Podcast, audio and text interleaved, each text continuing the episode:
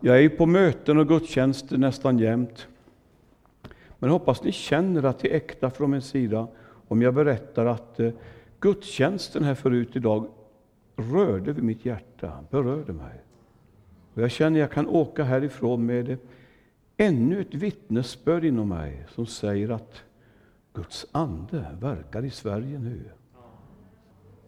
Det finns någonting där som jag tycker till mig signalerar någonting. Att Gud håller på att finstämma sin församling inför en, eh, en skördetid. Då passionen och längtan, ah, hela drivkraften liksom i allt vi gör, är bara den där drömmen att få se fler födas på nytt och komma till tro. Tid för Jesus väckelse. Ja, jag tror att Gud klappar på dörren till Norden. Och jag får många signaler. En del säger till mig, hur är läget i landet? Det säger de med tanke på att jag reser runt i alla sammanhang. Hur är läget i landet? Och jag brukar svara, vad vill du höra? Jag kunde berätta en hel del. Det drar ju åt många håll. Det finns många platser där man känner att det, det, det är oerhört svårt och kampfyllt och stridigt. Och, och sådär. Det finns, det finns väldigt mycket att berätta från olika håll. Men jag tycker att jag får fler och fler riktigt hoppfulla vårtecken. Jag predikade igår i Göteborg över ordet Det spirar redan. Märker ni det inte? Är du med? Är du uppdaterad? Har du ögon som ser, öron som hör, hjärta som känner? Till exempel fick jag ett sms för någon vecka sedan av en riktigt nära bönevän som heter Conny. Han har jobbat som lärare, han har jobbat som missionär i Asien. Och så har han ju, då han kom hem till Sverige för en 10-15 år sedan, så upplevde han ju att han kände igen så mycket av tonlägena och strömningarna i all, allt av new age och alla nya andliga sammanhang. Och för tre år sedan upplevde han en tydlig kallelse från Gud att noggrant eh, eh, lägga ett nät över hela Sverige och kartlägga allt av nyandlighet. Det är, en, det är en karta som inte är så uppmuntrande att se. Det är så sekulariserat, säger en del. Ja, hur är det egentligen? Vad, vad ska vi säga om Sverige? Andlig längtan är det inte brist på. Och nu fick jag sms från honom. Då var han återigen på, på Nordens största eh, new age-mässa i Solna i Stockholm. Tusentals människor, välutbildade i sina bästa år, står och köar i timmar hos häxor och healers och trollkarlar och schamaner av alla tänkbara och otänkbara slag. Det är Sverige och Norden nu. Så då kan vi inte sitta i kyrkan och säga att det inte finns några förutsättningar för en andlig rörelse. Och ibland känner jag att vi måste bli ännu mer skärpta att kunna avslöja mörkrets gärningar. För det finns ju mycket som, som klär sig också i ljus skepnad. Men samtidigt som vi gör det, så kan vi inte bara hålla på i kyrkan och tala om hur hemskt och förskräckligt allting är. Vi måste som bedjande människor med ansvar för vårt land, vi måste se en dimension till. Vad vittnar detta om? Att tusentals människor står i kö hos vita häxor och trollkarlar och schamaner. Vad vittnar de om? Vad vittnar de om? Att Sverige, Sverige längtar efter Gud. Det finns ju ett rop efter en andlig dimension. Vet ni vad? Han skickade till mig, jag får inte ge namnen vidare, men långa rader på namn, på män och kvinnor som han under den där mässan fick leda till Jesus Kristus och be frälsningsbön med. Det är Sverige nu. Det händer nu. En, en kvinna som varit häxa 25 år, hon berättade för mig att det inte behöver man annonsera, sa hon. Och så beskrev hon hur det har varit ständig kö utanför hennes lilla lägenhetsdörr i 25 år. Och då började jag gråta när jag gick därifrån. Och jag tänkte, Varför är det ingen kö utanför min dörr? Det är ju så att eh, under de sista 20 åren, 30 åren, så kan man säga att det andliga sökandet har ju i, i väldigt hög grad gått den etablerade kristenheten spårlöst förbi. De köar hos häxorna istället för att köa framför Kristi kors. Det här måste vi ta som en riktig utmaning, en profetisk utmaning i vår tid. Men jag tror att församlingar med ett bedjande och vaket ledarskap, församlingar med genuin väckelselängtan, kan få vara med och kliva fram i det samhällsklimat som är nu. Och få uppleva riktiga genombrott. Jag vet här i, här i Värmland och, och, över norska gränsen, jag råkar känna till att ledargestalter inom det som kallas new age, de har sina rötter i sån här miljö. Jag kunde nämna namn. Vuxit upp i sån här väckelsemiljö. Och jag vet att tongivande människor som idag är med och leder människor rakt vilse. De har varit andedöpta, har burit en stark kallelse, har även varit ute som evangelister. Och så blev man, fick man en bruten vinge och blev, blev vilsen och, och, och tappade frimodighet och plötsligt så fångas man upp av, av andra strömningar. Då jag ber så ser jag de där människorna framför mig. Morgondagens evangelister som ska skaka de här okulta nätverken.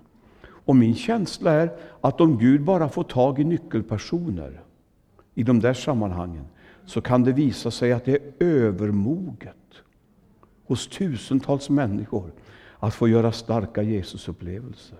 Det är min känsla. Och så sänder Herren människor från världens alla hörn hit. Det är intressant. Bland annat för att Sverige en gång till ska sättas på missionskartan. Och de kommer hit och blir frälsta och döpta och döpta i helig Ande. Och så mognar kallelsen fram. Och då dörrar öppnas ska våra gamla församlingar få vara med och sända ut världsmissionärer. Är ni? Jag har i mitt hjärta att det är tid för Jesus väckelse. Jag har det så starkt. Och ni som känner mig vet att jag älskar Guds församling. Jag vill tala varsamt. Men jag har haft mycket sorg inombords. Jag har anat utveckling ibland som har varit rakt emot det jag ville se. Och jag tänkte, hur ska det gå? Vad händer? Sista tio åren så har jag ägnat mycket av min tid till bönekonferenser, det vet ni. Och det har hänt någonting med lilla mig i de där bönekonferenserna. Jag har lagt öra till, senast, till en grupp pojkar i 15-16 års åldern, helt nyfrälsta. Jag tysta, dämpade min egen stämma, hörde hur de bad och fick en, ett vittnesbörd till. Det är någonting på gång. Och jag hör profetiska tilltal som jag inte kan liksom ska, eh, kasta ifrån mig, det går inte. Runt om i Norden idag. Känslan är djup hos mig. Och i, i minst 20 bönekonferenser så har jag drabbats av ett bibelord från Hesekiel. Ni kan bara få det av mig så här, jag ska läsa till sen. Det är den gode herdens handlingsprogram för en sargad nation och trasiga och vilsna människor. Hesekiel 34, 16. Gud säger, det förlorade ska jag söka upp. Det fördrivna ska jag föra tillbaka. Det sårade ska jag förbinda, Det svaga ska jag stärka. Och Det här har följt mig in i den ena bönekonferensen efter den andra. Jag har tagit emot det som ett löfte från Herren. Det är det här som ligger på mitt hjärta, säger Herren, för din nation och ditt land. Och så vänds det, den där kallelsen mer och mer emot mig själv också som en utmaning och kallelse. De förlorade ska jag söka upp. De fördrivna ska jag föra tillbaka. Gud vill någonting nu. Jag tror att er bästa tid kan ligga framför. Så var rädda om församlingen och rädda om gemenskapen. Och jag tror det är viktigare än någonsin att vi, att vi vårdar relationer. Och att vi tänker på hur vi talar, våra attityder. Att vi lever i förlåtelse och försoning. Så att det inte finns, det finns minsta möjliga hinder för Guds ande att kunna bryta igenom i den här gemenskapen. Gud välsigne er. Våga tro på väckelse. Hur ska man få den tron? Ja, Torrey hette en missionsman för över hundra år sedan. Han myntade uttrycket att bedja sig igenom. Har ni hört uttrycket? Om du är missmodig, det är hopplöst, jag orkar inte tro någonting, jag har inga visioner. Du får bedja tills det ljusnar. Man får be sig igenom. Det kan du få göra då det gäller synen på det andliga läget i stan, i församlingen och så vidare. Vi ber oss igenom tills den där segeranden liksom eh, kommer i vårt hjärta. Och vi känner att eh, vi lyfts upp på ett högre plan. Gud vill någonting nu. Tid för Jesus väckelse. Jag tycker att Sverige och Norden är värd en riktig Jesusväckelse. Men vet ni vad min övertygelse är?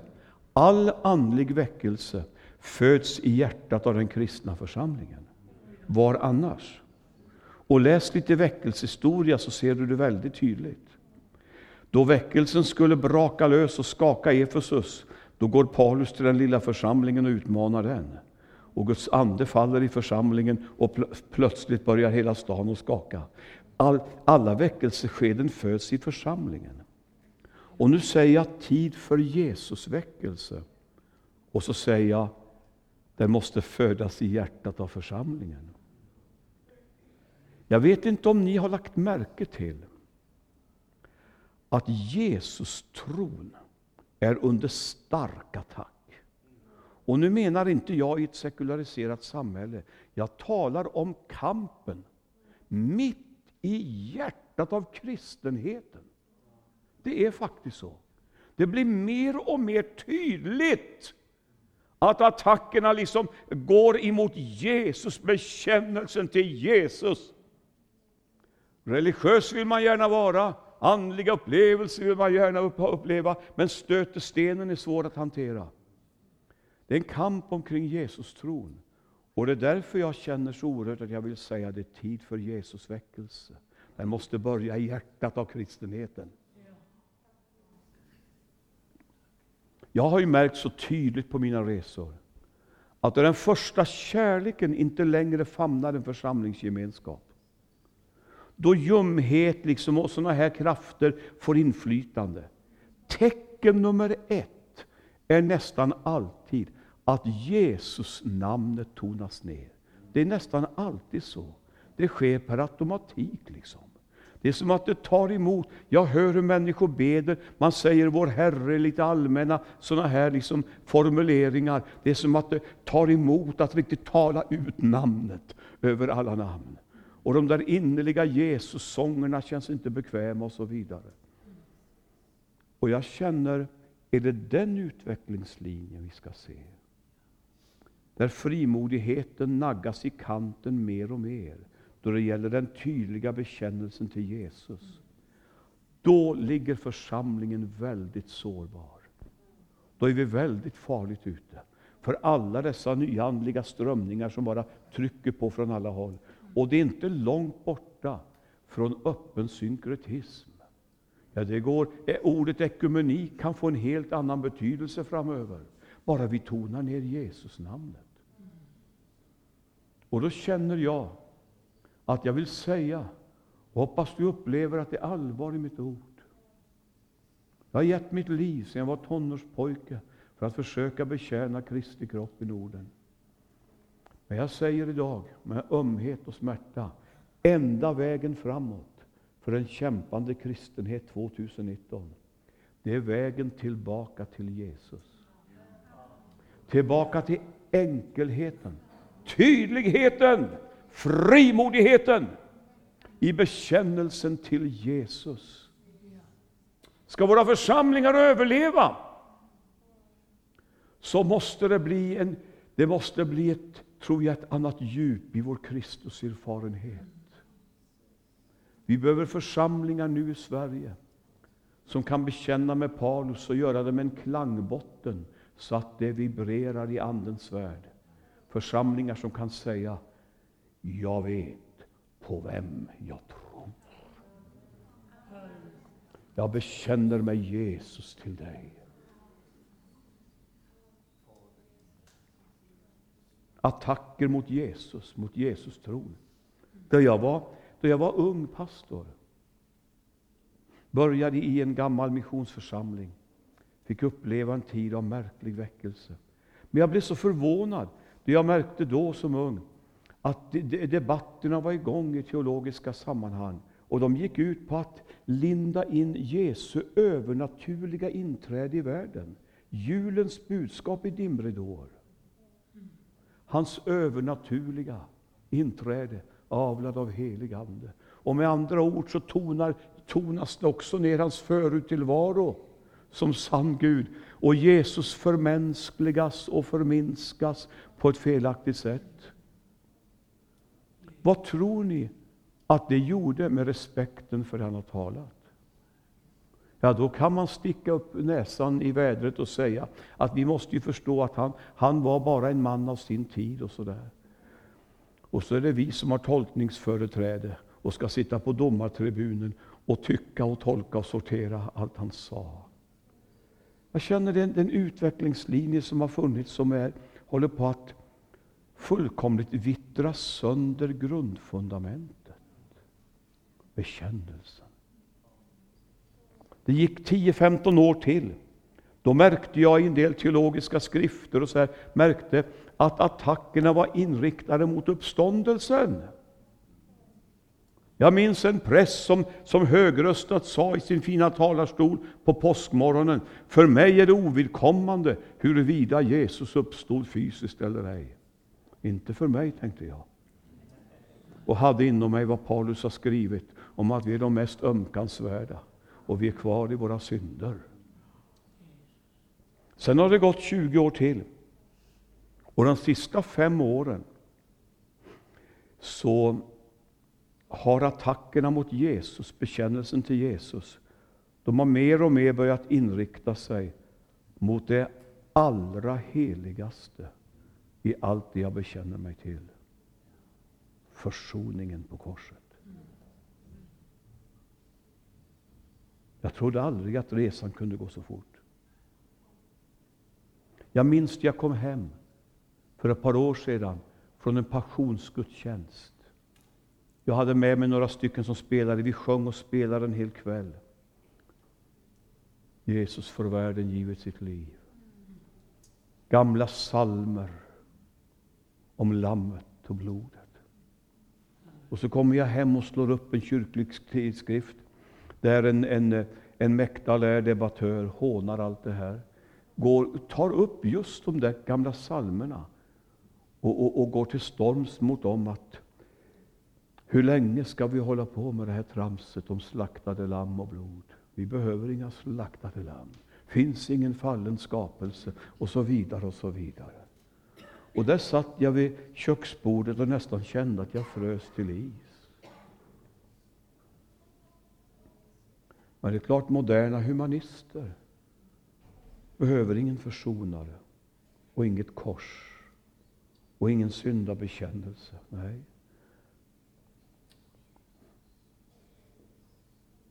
Alltså börjar vi tona ner och till och med bli otydliga om försoningens innebörd, då tror jag att kyrkbänkarna kan börja fyllas också med människor som är väldigt nyfikna på andlighet, men de har aldrig blivit födda på nytt. Gamle Mangs, som blev något av en, en andlig far för mig på sin ålders höst. Jag var hos honom här i Karlstad många gånger. Sista gången jag satt i hans lilla lägenhet, då rann tårarna ut för hans kinder. Och han sa, svara mig ärligt Ingemar. Vad tror du, vad tror du? Vågar jag nu på min ålderdom hoppas på att det ändå kunde vara 50 procent i våra församlingar som är födda på nytt av Guds ande. Jag svarade ingenting, jag bara satt där. Vad händer om förkunnelsen inte längre är tydligt korsmärkt. I en tid som vår är det mer angeläget än någonsin att varje gudstjänst, varenda predikan, varenda appell, allt ska vara med och leda sökande människor fram till Kristi kors. Tillbaka till Jesus. Om någon mig åt spörja vill, min grund till salighet, om icke mer behövs därtill som man bör hava med. Jag svarar då, min grund är god, den heter Jesu blod och sår.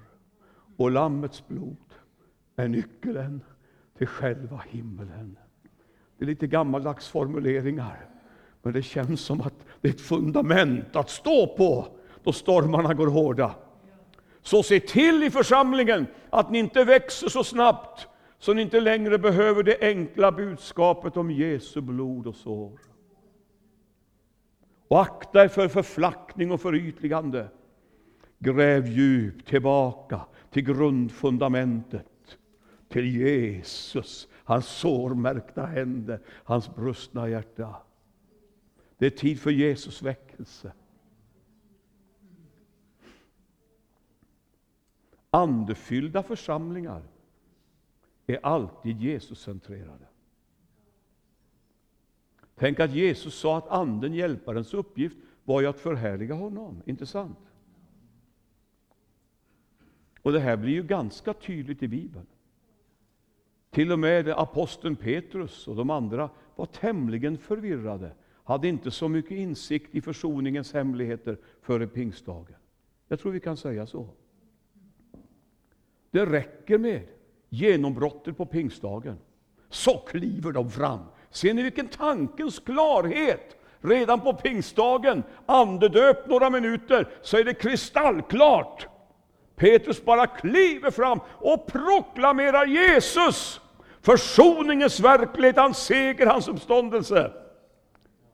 En andefylld församling är en Jesus-fokuserad församling. Och det är så uppmuntrande att åka genom apostlagärningarna och se att det är bara Jesus. Det är bara Jesus. De förkunnar Kristus för folket. Tid för Jesus väckelse. Tänk om Guds ande fick beröra församlingen i Sverige och Norden. Så vi fick gåvan att bära ut Jesus namnet till vår samtid. Tid för Jesus väckelse.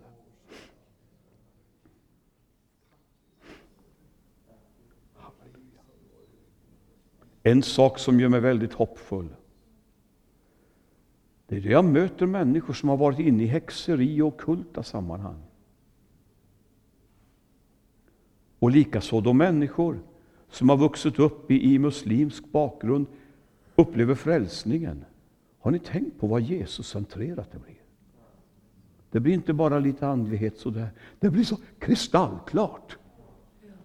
Jag tänker på Kent, som sysslar med shamanism i 25-30 år. Välutbildad gymnasielärare från Stockholm. Hade ett offeraltare ute vid sitt sommartorp och kände hur det var makter han inte kunde sätta namn på som bara drev honom till större och större offer. Det här är vår tid. Han har aldrig varit i kyrkliga sammanhang. Men när han var 12 år fick han tag i en spiritistisk tidskrift hemma hos sin mormor, för hon hade sysslat med sånt. Och något fick fäste i hans inre. Och någonting börjar dra i en pojke, bara rakt in alltså, i det här. Det var inte masspsykos för honom när han blev frälst. Tänk att han står ute vid det offeraltaret och har skurit halsen av ett litet djur. Han, han gör alla möjliga saker för att försöka blidka en okänd Gud. Då hör han en röst. Det låter precis som Bibelns berättelse om unge Samuel. Han hör en varm faders röst ovanifrån som säger hans namn. Kent, läs Bibeln. Tre gånger får han höra det.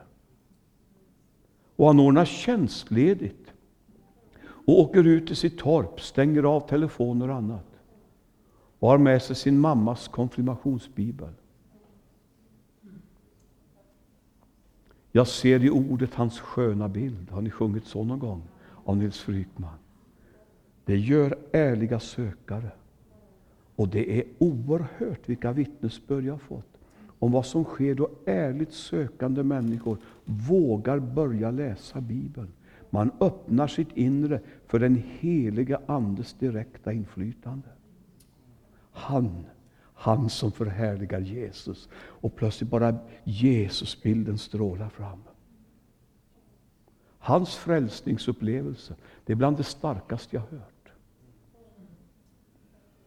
Och han hinner inte vara frälst mer än någon, någon timma. Han är så klockren och kristallklar och radikal. Han vet vad det handlar om. Och det är bara Jesus. Tillbaka till Jesus. Tänk att det står i Bibeln, Paulus skriver, att Guds kärlek har ingjutits i våra hjärtan genom den heliga Ande. Det är ni. Det är det som behöver ske nu. Där vi får i en förnyad överlåtelse, i en ny beröring av den heliga Ande, får återerövra den rena, obesmittade första kärleken till Jesus, vår frälsare. Jag vet på vem jag tror.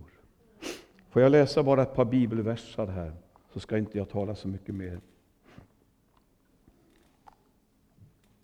Jag tycker att eh, du ska gärna ta tid i din personliga andakt och leta på sammanhang, i synnerhet i breven i Nya Testamentet, där bilden av Jesus målas så där riktigt klart. Jag tänker på Kolosserbrevet. En lämplig rubrik till den bibelboken är Allt i Kristus. Kolosserbrevet. Och där står det så här ifrån vers 14. I honom är vi friköpta och har fått förlåtelse för våra synder. Och så börjar Paulus presentera frälsaren, han som har förlåtit våra synder. Från vers 15. Och är du intresserad av att ha bibelstudie så kan du få hur många punkter som helst på, i tre, fyra versar här, om vem Jesus är, vad Jesus har gjort, vad han vill vara för oss. Han, för det första, han är den osynlige Gudens avbild. Och när jag läser det här så sjunger det inom mig hela tiden, jag vet på vem jag tror, jag vet på vem jag tror. Han är den osynlige Gudens avbild. Förstfödd före allt skapat. I honom skapades allt i himlen och på jorden, synligt och osynligt, tronförstar och herradömen, härskare och makter. Allt är skapat genom honom, Jesus. Genom honom och till honom. Han är till för allt, och allt hålls samman genom honom. Växer bilden av Jesus framför dig?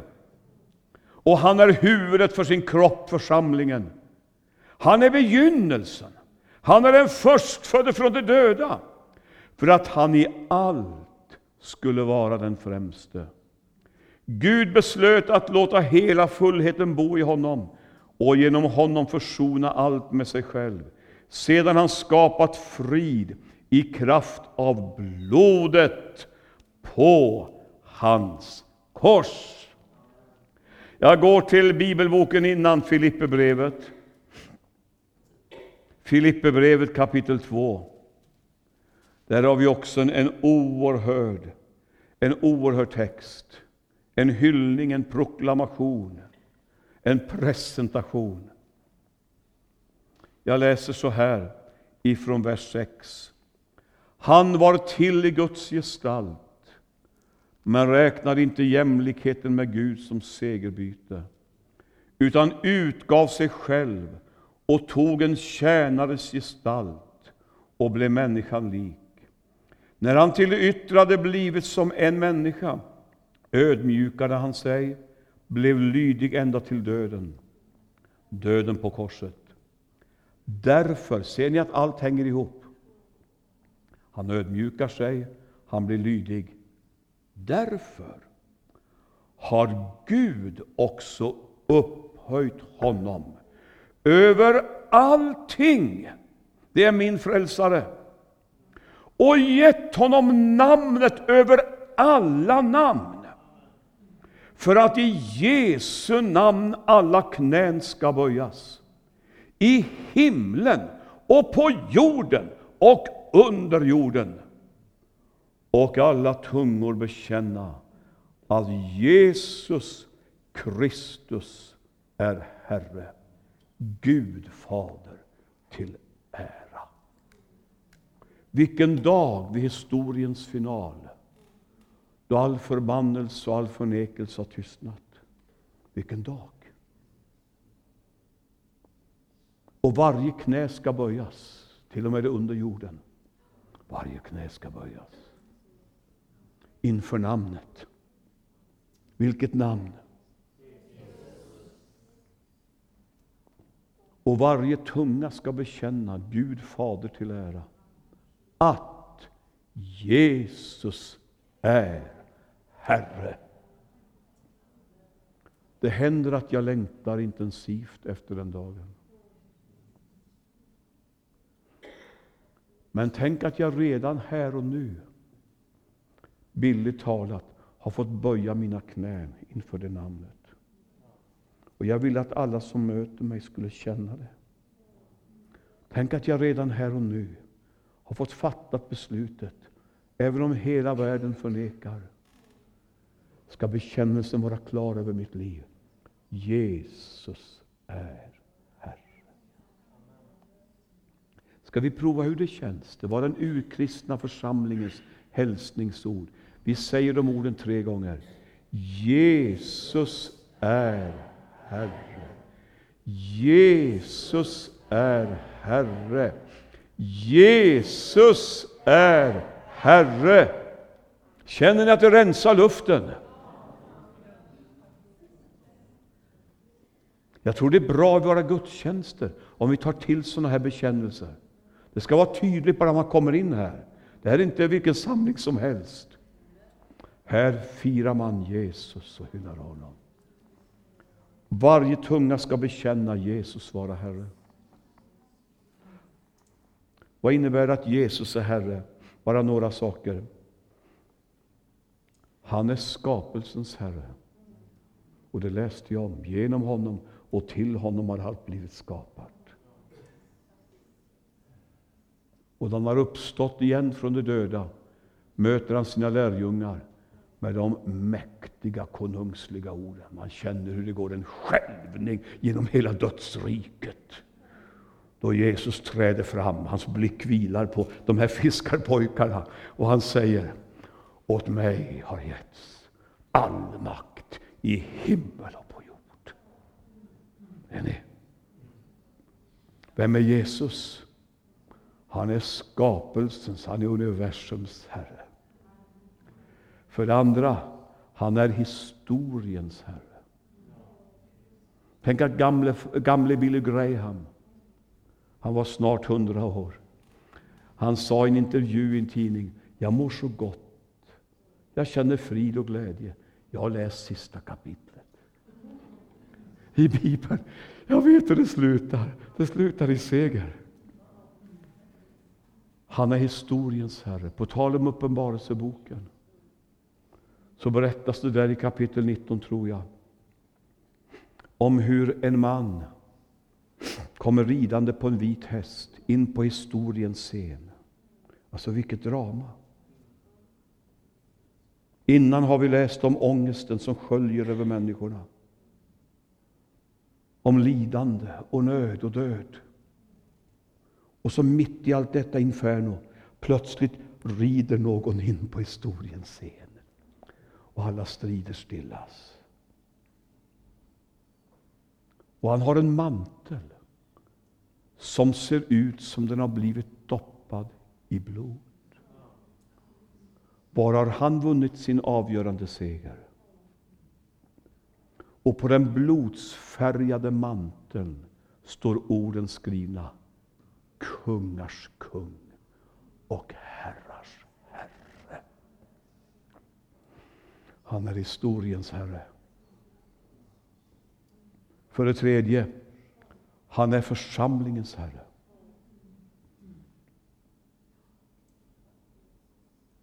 Han är huvudet för församlingen. Det här tror jag vi behöver tala mer om i ett individualistiskt samhälle. Där många också tycker att det går lika bra att vara kristen och inte vara med i någon församling och så här. Det finns mycket sånt tänkande och ifrågasättande. Men jag skulle önska att du, att du läste igenom breven, all den här mäktiga undervisningen till församlingen. Ja, till församlingen. Märk hur Paulus undervisar. Han skriver inte ”låt dig uppfyllas av Ande”. Nej, han skriver till församlingen. Och hur det är då de kommer tillsammans och har gudstjänst. Då ska ni sjunga och lova och prisa Gud, och så ska ni låta det ske. Låt er uppfyllas av Ande. Det är ju liksom grundackordet i hela Nya Testamentet. Herren talar till sin församling, verkar genom församlingen. Och det är inga märkvärdiga tjänstegåvor som är ute och fladdrar eh, och gör sitt eget race. Gud har gett dem till församlingen. Det är ju så hela, hela undervisningen. Församlingens Herre. Och därför menar jag att ska det bli en rätt klangbotten i min bekännelse, då jag talar ut att Jesus är Herre, då gäller inte bara relationen till honom, frälsaren. Det handlar också om relationen till varje broder och syster här i tiden som av hjärtat bekänner honom som frälsare. Och djupast sett är det så, om jag skulle förneka den minste bland de små som vill vara hans vän, så är det hans blod jag trampar under mina fötter. Det är ju Jesus själv jag förnekar. Kristi kropp. Skulle jag förneka hans lemmar? Jesus är Herre, han är församlingens Herre. Det har jag känt inför året som ligger framför. Det skulle jag vilja ha som tema för, för, för mötesveckor framöver. Han är församlingens Herre. Hur ska Sverige förstå vem Jesus är? Då alla som älskar honom i Karlstad blir ett hjärta och en själ. Och då de börjar be tillsammans så är det som ett enda ackord som får marken att skaka för att hans närvaro är så stark. Då plötsligt, och hjärta läggs till hjärta, och ibland är gemenskapen så djup så det känns som att sår läggs till sår. Och Jesusvännernas tårar blandas i bön inför Herren. Då börjar bilden träda fram och människor kan se Kristi kropp, vem Jesus är. Jesus är Herre. Han är församlingens Herre. Och så slutar jag med att säga, han är min Herre. Han är Herre på mitt hjärtas tron. Och varje ny morgon vill jag på nytt säga till honom att så ska det vara.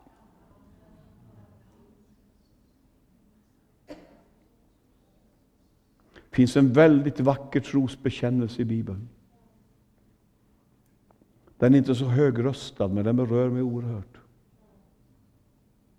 Den som ger den trosbekännelsen, han har fått ett mycket fult smeknamn. Vi brukar kalla honom tvivlaren. Thomas tvivlaren. Är det någon här som har kommit på det namnet? Eller var kommer det ifrån? Kan någon försöka överbevisa mig efter mötet att hans tro var sämre än någon annans? Jag kan inte hitta det. Det står aldrig att han inte ville tro. Han kanske var lite mer ärlig än de flesta.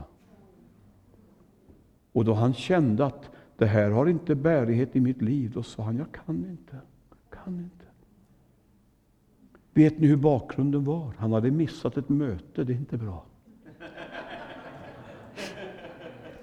Ett hemligt möte, en hemlig församling som samlas bakom låsta dörrar. Tänk att han missade det avgörande mötet då Jesus gick genom stängda dörrar. Tänk vilket ögonblick! Och visar sina sårmärkta händer. Thomas tvivlaren. Vad står det i Bibeln? Tvivlar, tvivlar de inte allesammans? Men då förbyts tvivel i, i hängivenhet och tro. De har mött den uppståndne. Och så kommer Simon och Johannes och Andreas och ska ha med Thomas ut i, på gatuevangelisationen. måste vi ut här och berätta att Jesus lever. Vi har sett honom, halleluja! Och, och, och då står Thomas där alldeles stilla och säger, om inte jag själv får se kan jag inte tro. Alltså jag, jag kan inte uttala det på något hånfullt sätt. Jag kan inte. Jag kan inte lovsjunga om inte lovsången har fötts i mitt eget hjärta. Och tänk att Jesus kommer igen. Bara för Tomas skull. Det är väl ganska gripande. Kommer in i salen en gång till. Hans blick vilar rakt på Thomas. Thomas, räck hit ditt finger. Vilka bilder vi har i Bibeln. Pojken min, du ska vara med. Räck hit din finger. Stick den genom min genomborrade hand. Kom och känn på den uppstungna sida och tvivla inte utan tro. Det är då Thomas avger sin bekännelse. Jag tror inte att han hoppar jämfota och ropar och skriker. Det kanske han gjorde, men jag, jag upplever inte, i min fantasi tror jag inte att det var så. Det står ju ofta i Bibeln om Johannes, om Daniel till exempel. Då de gör de där riktigt starka gudsmötena, då är det som om all kraft rinner ur. Man är helt tillintetgjord och förkrossad. Jag tror det var åt det hållet. Jag tycker då jag ser bilden, jag har livlig fantasi, jag ser Thomas. Han är fullkomligt förkrossad. Han som har kämpat emot Satans härar, han kommer på extra besök bara för att se till mig. Jag skulle tro att han håller kvar i Jesus sårmärkta hand. Han kanske har fallit ner på knä. Han ligger på golvet och ser upp i Jesu ansikte. Och kanske bara han viskar, men det räcker för att det ska höras genom seklernas kamp. Kan ni höra klangbotten i hans ord? Min Herre och min Gud. Jag tycker det är så underbart. Min Herre och min Gud. Min Herre. Ska vi prova hur det känns också? Tre gånger. Min Herre och min Gud. Min Herre och min Gud.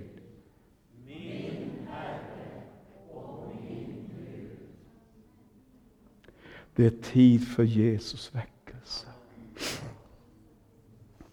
I hjärtat av församlingen. Där vi hör i varje bänkrad att människor sitter och viskar hans namn. Därför att de är så heligt nyförälskade. Åh, tänk då han uppenbarar sig för vårt hjärta. Halleluja. Ska människor börja längta efter honom runt omkring dig? Jesus är Herre. Jag kände jag ville bara tala så här enkelt. Jag tycker vi tar några minuter i, i bön just nu. Kan be för staden. Be för människor som behöver möta Jesus nu. Och vi ber för oss själva att vi får den där passionen tillbaka, den första kärleken, frimodigheten. När de lyfte upp sina ögon, så kan det få bli på gudstjänsten i den här kyrkan. När de lyfte upp sina ögon såg de ingen utom Jesus alena. Vi behöver sådana gudstjänster. Vi behöver det varenda söndag, varenda bönemöte. Och det är då det blir rörelse. Tid för Jesus väckelse.